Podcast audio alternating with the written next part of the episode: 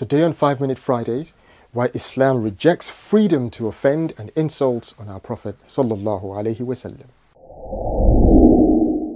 Assalamu alaikum wa rahmatullahi wa barakatuh. Welcome to 5 Minute Fridays, where we bring you a reminder from the Quran, the Sunnah, or the glorious Islamic history in 5 minutes or less. Following the recent killings of the teacher in France, the government and politicians have again made predictable demands of the Muslim community. You Muslims must accept freedom of speech and the freedom to insult Prophet Muhammad, they say. Mosques have been raided, and in a new anti Muslim campaign, President Macron said, Fear is about to change sides, as if he's declaring war on Muslim citizens in France. Some in Europe lecture us Muslims that freedom of speech and freedom to insult is their sacred belief and demand we embrace it. Otherwise, we're blasphemers against secularism and we must face the full wrath of secular society. They expect blind acceptance of absolute freedom of speech. There is no absolute freedom of speech in any society. In the UK, no comedian makes fun of soldiers recently killed in combat abroad. It's a red line. In France, you can't burn the flag, deny the Holocaust, and countless other matters. You will be prosecuted. So there are sensibilities in every society.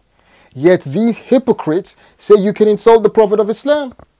How do you expect harmony in society if we go about insulting what is dear to the other? It only creates conflicts and tensions.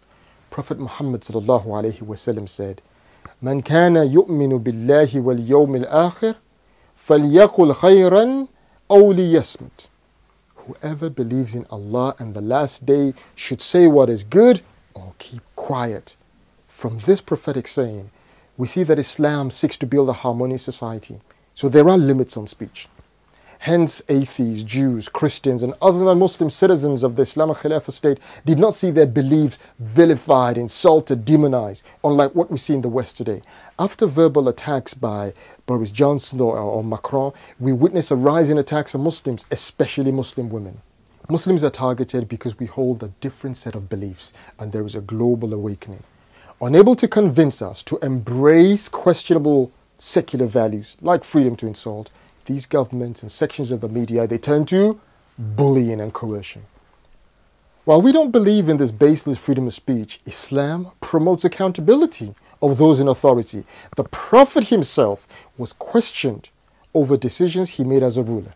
Hence, citizens, political parties, scholars have an Islamic duty to account and advise the ruler in the Khilafah state. Islam also promotes debates, questioning, inquiry, non Muslims are welcome to question Muslims about everything why we believe in God, whether Prophet Muhammad is the Prophet of God, our beliefs, our practices. So, over the centuries, there have been numerous debates between Muslims and non Muslims. And today, many of our fellow citizens in the West naturally have questions about Islam, and we must be willing to entertain and answer those questions, inshallah.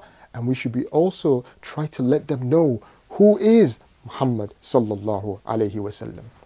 Many years ago, after the, the Danish cartoons, I was privileged to take part in a national TV debate about freedom of speech, how it is not absolute, it leads to tensions, and why no one should embrace it.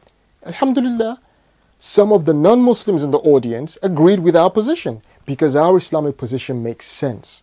So today, number one, we reject insults on Prophet Muhammad sallallahu alaihi wasallam. Freedom of speech leads to freedom to insult and leads to conflict in society. Number two, don't shy away from debate about freedom of speech, freedom to insult. Those trying to force us to embrace it, they have no intellectual legs to stand on, and their arguments are easily refuted. And number three, Muslims don't need the Western notion of freedom of speech to account rulers and allow intellectual inquiry. We have a great history and heritage of doing that. May Allah increase us in love and in following the way of his beloved Prophet. That's it for today. Hit the subscribe button. If you're watching this on YouTube or Facebook, share it also please and join me next Friday for another reminder inshallah. It's Jummah. So remember to send salawat upon our beloved Prophet Muhammad sallallahu alaihi wasallam. اللهم صل على محمد وعلى آل محمد